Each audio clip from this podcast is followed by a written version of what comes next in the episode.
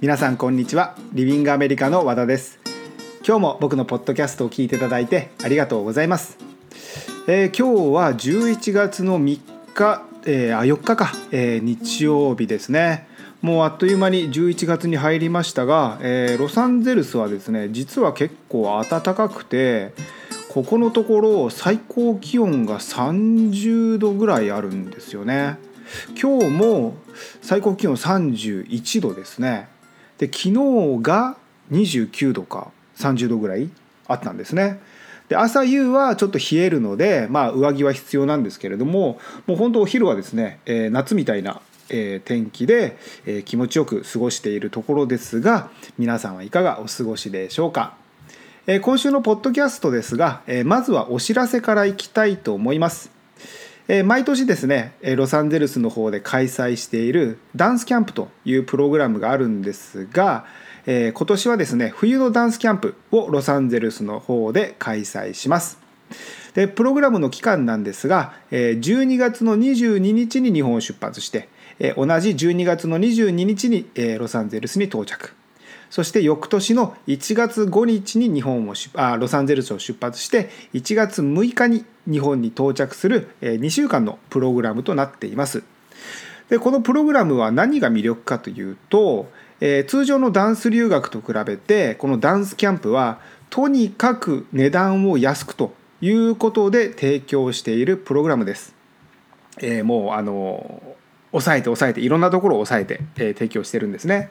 でなんで通常のプログラムと違ってダンスキャンプだと、えー、安く提供できるかというのはいろいろ縛りがあるんですね。えー、例えば今言った何日から何日までだったり、えー、通えるスタジオはここって決まっていたりでそうすることによってそのプログラムで、えー、例えば大体そうですね、えー、去年の春のキャンプは6人ぐらい8人ぐらいかなに参加していただきましたけれどもそうやった参加者をいっぺんにサポートできるんですね。例えば空港を到着して6人から8人の留学生をいっぺんにサポートして、えー、プログラムに含まれているダンススタジオへの同行サポートもいっぺんにサポートができてというので、え、通常のダンス留学は一人一人に合ったえー、それぞれの留学をご提案しているのでその1人につき1人こちらからも現地サポートのスタッフを手配するんですが、えー、例えばじゃあ6人8人を1人のスタッフがサポートできるのでその分、えー、費用をお安く提供できると。あと滞在先も、え、その分のお部屋をガバッと取って、えそこにもうダンスの、えキャンプ生をバッと入れてという感じで、えお部屋も確保できてで大人数なので、え滞在先も安く、えご提供ができると。でもダンスチケットはですね、えこれはもうあの値段は変わらないので一緒なんですがそういったところで、え値段を抑えて抑えて抑えて抑えてできるところまで抑えて、え安く提供しているのが、えダンスキャンプになります。で今年は春やって夏やってで今ご案内している冬のダンスキャンプなんですが、えこのダンスキャンプで、え通えるダンススタジオは2つです。えミレニアムとムーブメントですね。でダンスチケットは、え、ミレニアムが5レッスンでムーブメントライフスタイルは現地での購入となっていますが、あの、最小限のチケットしか含まれていません。というのは買ってしまうと、え、チケットの返金がないんですね。なのでああちょっと多く買いすぎた。もう受けないからいらないや。って思っても捨てるだけになってしまってお金が戻ってこないので、え、最小限のチケットを手配させていただいて、え、現地で必要な分は追加で買っていただくということになります。であのプログラムにはダンススタジオへの同行サポートが含まれていまして、えー、到着初日もしくは翌日になるんですが、えー、スタッフが滞在先から、えー、滞在先学生寮ですけれども学生寮から、えー、実際に参加者が利用する移動方法で付き添いをしてスタジオを回ります。この場合はムーブメントとミレニアムですけれどもその2つのスタジオに例えばバスで行くんであれば一緒にバス停まで歩いて行って、えー、ここがバス停だよと言ってで一緒にバスに乗って、えー、バスを降りてここで降りてねという説明もしてでスタジオに着いてということをやります。でスタジオに着いたら、えー、チケットの確認とかレッスンの登録とかあと受け方の説明をするんですが、えー、その時にチケットの買い方も合わせて説明をさせていただきます。で一応、えー、対象年齢は高校生以上となっていて、えー、参加の条件は高校生以上であれば誰でも参加できるプログラムですただ、えー、定員がありまして一応6名とさせていただいてます。で大体、えー、6名は超えます。でお部屋の手配具合にもよるんですがまあ多分8名ぐらいまではえ受け入れができるんじゃないかというふうに思っています。で一応あの締め切りもですね12月1日までとさせていただいてるんですがもしそれよりも早く、えー、お部屋の方が売り切れ、まあ、受け入れの方がですね売り切れてしまったら、えー、その時点でプログラムは終了売り切れと、えー、なります。でもうあのダンスレッスンはですねもう留学生によって受けたいジャンルであったり受けたい先生であったりそれこそどのスタジオを受けたいというのが、え、バラバラですので、え、完全にダンスレッスンのスケジュールも含めて、えー、プログラム中のスケジュールは自由となっています。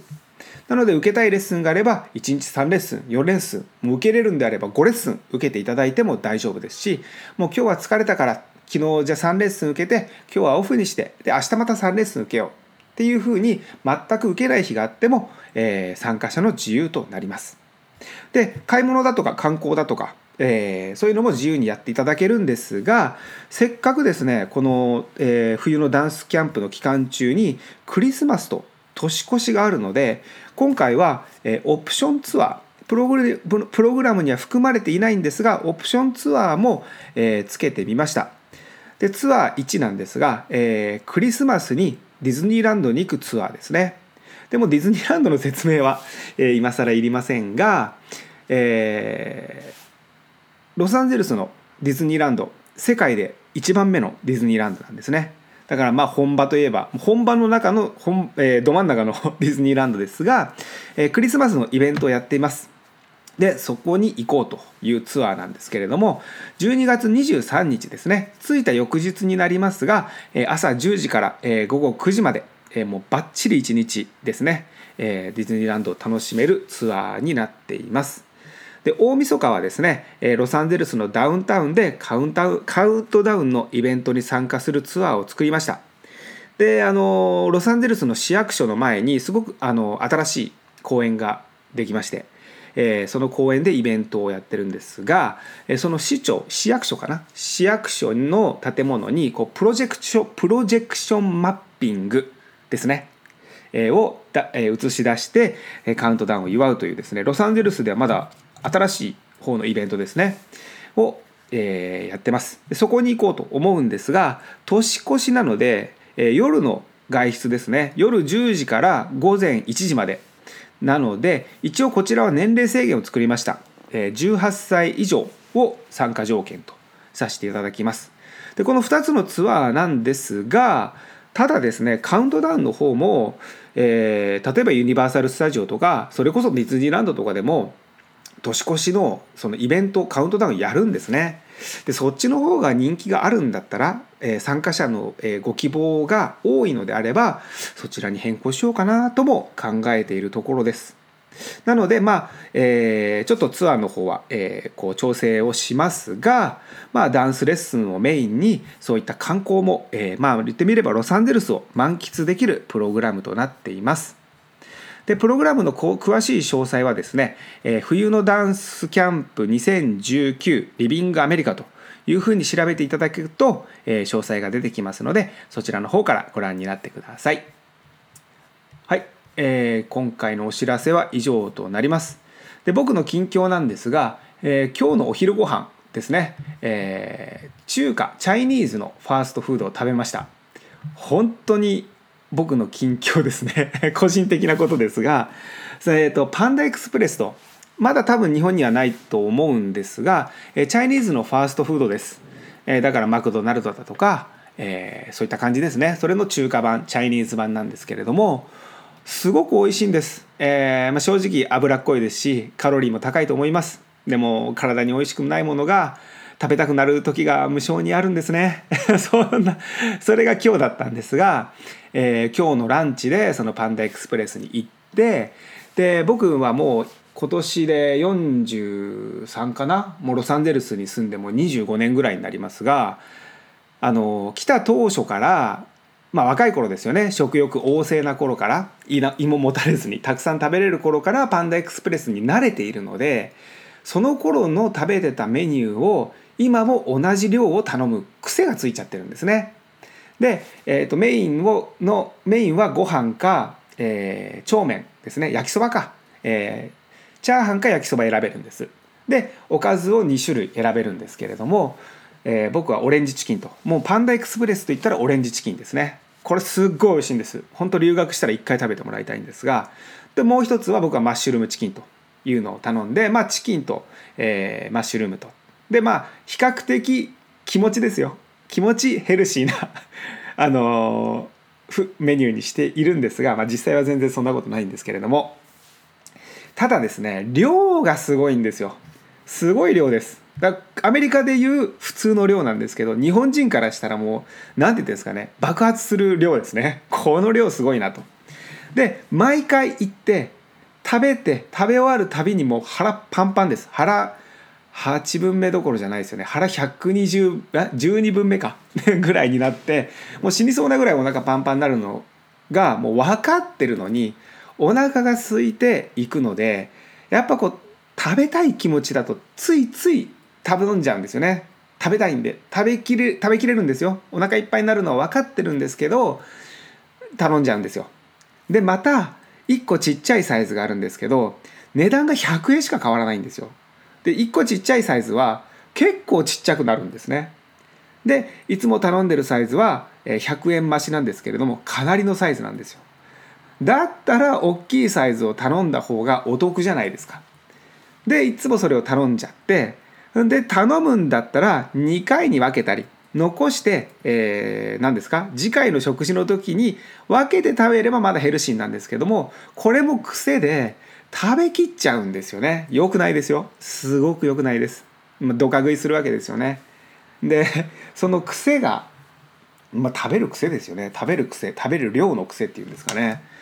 があって、えー、もう分かってるのに、えー、通常のサイズを頼みその通常のサイズがすごい量ですごいカロリーなのにまたそれを食べきってで気持ちが悪くなってああっていうのを、えー、今日も繰り返したと、えー、本当に、えー、しょうもない近況のご報告で申し訳ないんですが、えー、それ、まあ、パンダエクスプレスを食べてお腹いっぱいになったというのが僕の近況となります。はいすいません。なんか本当にただただ僕の近況をお伝えしただけになりますが、えー、それでは今日のトピックに行きたいと思います、えー、今日のタイトルですが、えー、前回の続きですね。ダンス留学生中山さんのインタビュー後編となります。であの中山さんはですね、え奨学金のプログラムで留学されました。でプログラムは飛び立て留学ジャパンというプログラムなんですがこれはですね、えー、リビングアメリカでもいろいろ何て言うんですかね告知をさせていただいてますが、えー、奨学金が出てダンス留学ができるプログラムです。でこの奨学金はですね返さなくてもいいというですね本当に至れり尽くせりの、え、奨学金プログラムなんですが、え、リビングアメリカでは高校生のダンス留学プログラムのサポートをしています。であの奨学金が出てしかも返さなくてもよくてで留学できるというプログラムなので、え、誰でも応募はできるんですが審査が厳しいです。で書類審査があったりえっ、ー、と何ですか面接もありますね。でこの一次審査の書類と二次審査の面接に合格すれば晴れて留学できるんですが、えー、まあ、今回その中山さんは、えー、その奨学金プログラム留学、えー、飛び立て留学ジャパンで留学をされました。で詳しい、え、内容はですね飛び立て留学ジャパンについての詳しい内容は、え、前回前半の、えー、ポッドキャストでお知らせしあお届けしましたので、え、そちらの方を聞いていただきたいんですが今回後半のインタビューでは主にですね留学生活について聞いています。で例えば滞在先ですね。えー、学生寮に滞在されていましたが、えー、食事はどうされているのかとか食材はどこで買ったのかとか何を作っているのかとかですね。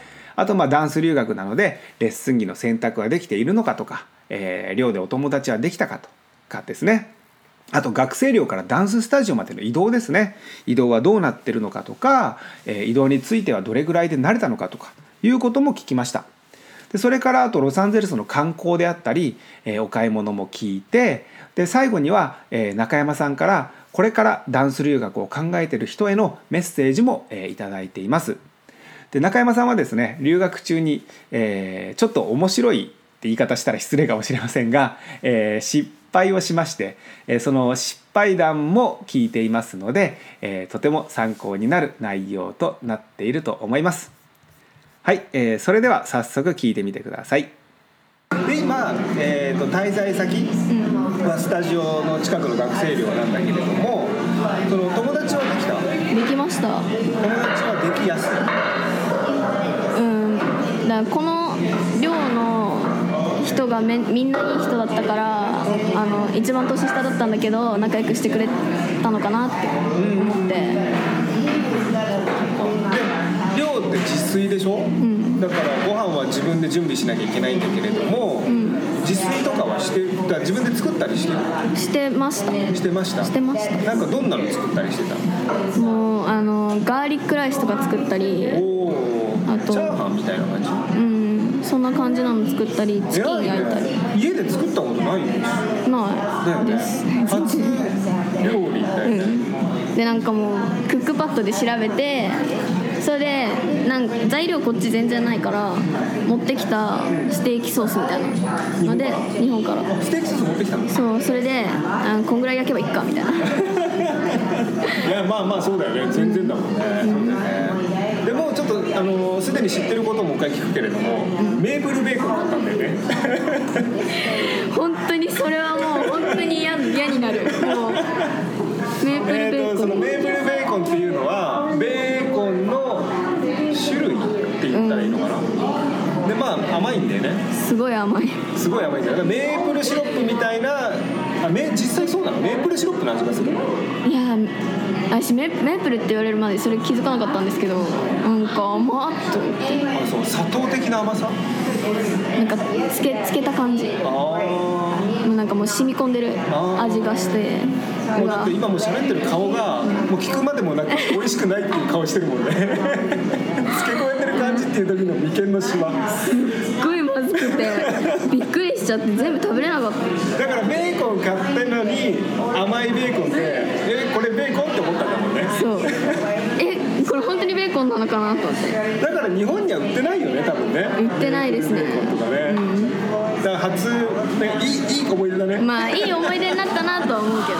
それ何食べきったの？食べきれなかった もう無理。無理無理でしたあれは。そっかそっか。でもいい経験だよね。で何その今は結構外食っていうか外で外で食べてるの持って帰って持って帰ったりもするしスタジオから帰る途中にご飯屋さんあったらそこに寄ったりもしたり。何何食べたりしてるパンダエキスプレスとか。あとなんかハワイのご飯あそうそうそう。好き好き。とか。で食べたりしてます。どう？こっちのそのファーストあ全然平気です。胃もたれあんましない。あそう。食べきれてる？うん。あそう。ピザはもう余裕。マジで？うん。マジで？ピザは全然余裕で食べれるし。でもまだ若いしね。まあ。どう自分的にこの1か月でちょっと太った感はある？ない。頑張って痩せようとしてる。頑張って痩せようとしてる。今。え ちなみにピザはあのー、頼んだり、うん、オーダーしたり。オーダーしたり。何を使ってオーダーしたり？ウーバーイーツあのアプリで。アプリで。でみんなで分けてそうみんなで。その量で頼むウーバーイーツねピザを頼んで。なんか仲いい人たちと2人とか3人でウーバーイーツ呼んで今日ピザ食べようよみたいな。で割り勘にして。そう。割り勘にするとさ、まあ、23人で頼むと1人いくらぐらい？らだろう ?5 ドルとか ?3 ドルとか ?300 円から500円ぐらい。多分そんぐらいだった気がする。どれぐらいのピザが来たもうでかい。あもう大きいピザ。大きいピザもあるしちっちゃい割とちっちゃいピザも頼んだし。まあでも安くて頼めるうん。多分安くていいって思う。であのー、レッスン着洗濯なんだけれども、うん、問題なくできてる。あ全然。寮の洗濯機使って。寮の洗濯機も使ってるしコインランドリーに近くのコインランドリーに行って。行ってやってたり。で今さそのスタジオまで移動してるけれども移動はすぐ慣れた？バス乗ったりとか、電車乗ったりとか。うん。慣れたかな？どれぐらいで慣れた？やっぱそれは2週間ぐらいかな。でも一人で行くようになってやっと慣れたって感じかな。ああそっか。そう。どれぐらいずっと誰かと言ってたの？やっぱ2週間。2週間は友達と行っててでもいなくなってからもう一人になっちゃったからそこから慣れたかな。バスと電車は。そっかそっかぐその一緒に友達と、まあ、移動してて。そう。で今もうちょっと一人で移動して慣れてる、でももうあれだもんね。そのロサンゼルスってことで言うと中山さんは4回目5回目4回目？5かあ5回目？ぐ5回目らいぐらいだから、全くはどんなとこだろうはとりあえずないんだもんね。それはないですね。バリバリ来てるもんね、うん。で、えっと、Airbnb だもんね、はい。ホテルですらんね 超ローカルだよね、俺だって最近使い始めたの。に もうえ何日本にいるのに Airbnb なの？と思って、最後の Airbnb どこ？えわかんない。私そこら辺。あそっか。場所とか。は分かんない。わかんない。最後に来た時はどこに行った？例えばユニバーサル・スタジオ行ったとかビーチ行ったとか買い物したとか。ユニバーサルも行ったしディズニーも行ったしビーチも行ったし。あそうか。お母さんがレンタカーで運転するんだもんね。そううちのママはもう、うん、こっちで普通に運転しちゃうからどこでも行ける。そうそうお母さんに会って話したけどまあアクティブだよね。すごいバイタリティだよね。すごいうちのママすごいですよ。うんい。や全然みたいな「え運転するんですか?」はい。あ「え普通?」みたいな。ママは絶対こっちで住んだ方がいい人種だから日本じゃない方がいいママは。うちのママはもう正直そう思った。うん。日本じゃダメだと思う。多分ね俺お母さんにも言ったけど、日本狭くないですか？その地理的なものじゃなくて、うん。環境が。そう。こっち向きだと思う。絶対ママはアメリカで生まれた方が良かったママは。生まれるところちょっと間違えたかもね。そう絶対間違えてる。でも大好きだよねアメリカね。うん。そうだよね。で観光とかはいろいろ行った？行きました。どこら辺に行った観光？とメルローズとかハリウッドも行ったしあとユニバーサル・シティ・ウォーク。おおそっかそっか。もうだってうん。一駅だもんね。そうそうそう。ね。そう。じゃあいろいろ買い物もした？うん。買い物も結構して。な何買ったやっぱ洋服しか買ってないかな。のあそれはもう自分のうん自分用の洋服と一番仲いい友達に頼まれたものとか。なんかあるの？例えばアディダスとかそういうブランドなのか、もう行ってメルローズちょっと気に入ったやつとかあー私はピンクっていう店でもうずっと買い物してましたね。あるあれ？ピンクって書いてるやつでしょ？そうです。あれはピンクっていうブランド？ブランドです。あーどうなんだろう？よくわかんないです。あれ何？あれは関東京とか関東とか日本にあるブランドなのない多分ないと思います。あじゃあこっちで買わない。そうでも多分なんかお取り寄せみたいなのできるらしい。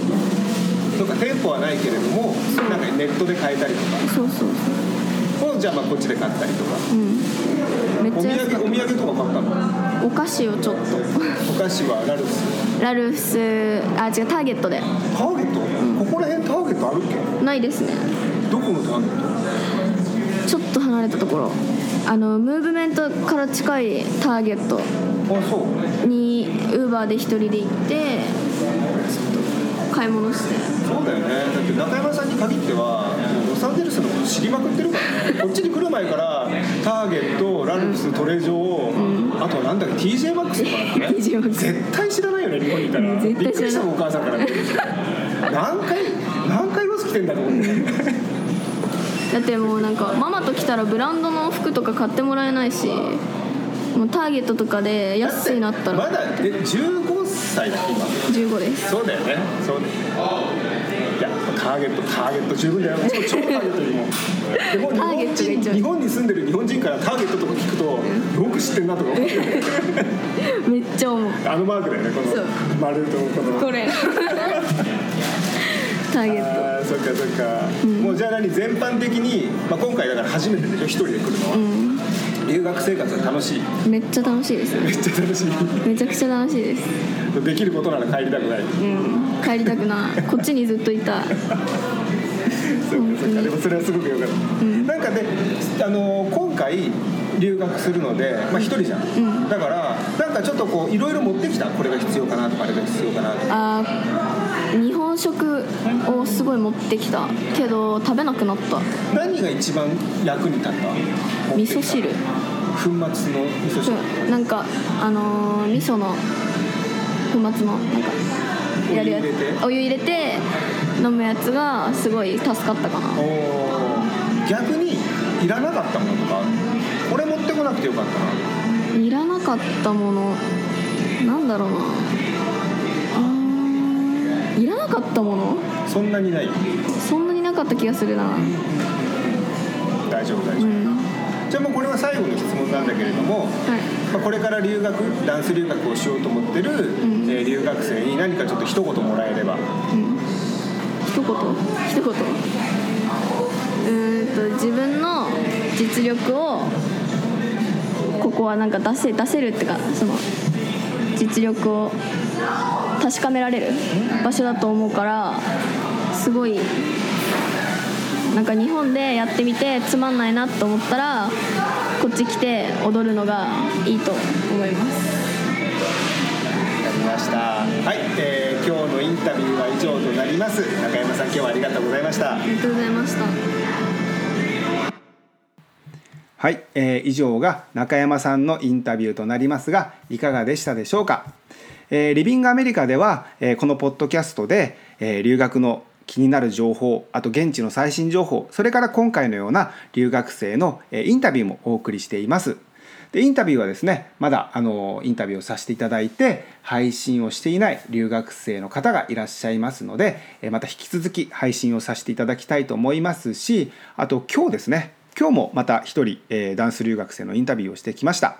で皆さんそれぞれに、えーダンス留学への思いがあって皆さんそれぞれにいろんな経験をされていますのでまたこれからも聞いていただければと思います。